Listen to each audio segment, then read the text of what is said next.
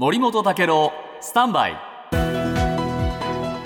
長官読み比べです。今日毎日新聞の一面ですけれども、えー、そごう・西武のですね労働組合、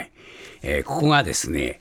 スト権を確立した、はい、こういう話が出てきました、はい、えー、執行部の判断でいつでもストができる状態になる、はい、まあ、労働組合のストを視野に入れながら、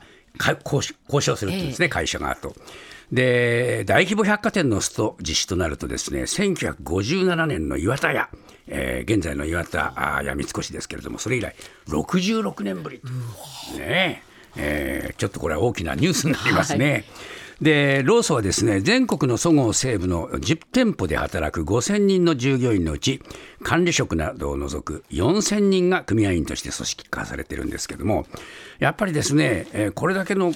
高い確率でスト権ができたっていうのはどういうふうになっちゃうんだろうと、これから我々は、えー、という心配がね、皆さんの中にあって、それが切実なんですね。で、読売新聞によるとですね、えー、スト権の確立はそごう・西武の売却後の S 型を明確にするためとこういうふうに書いています。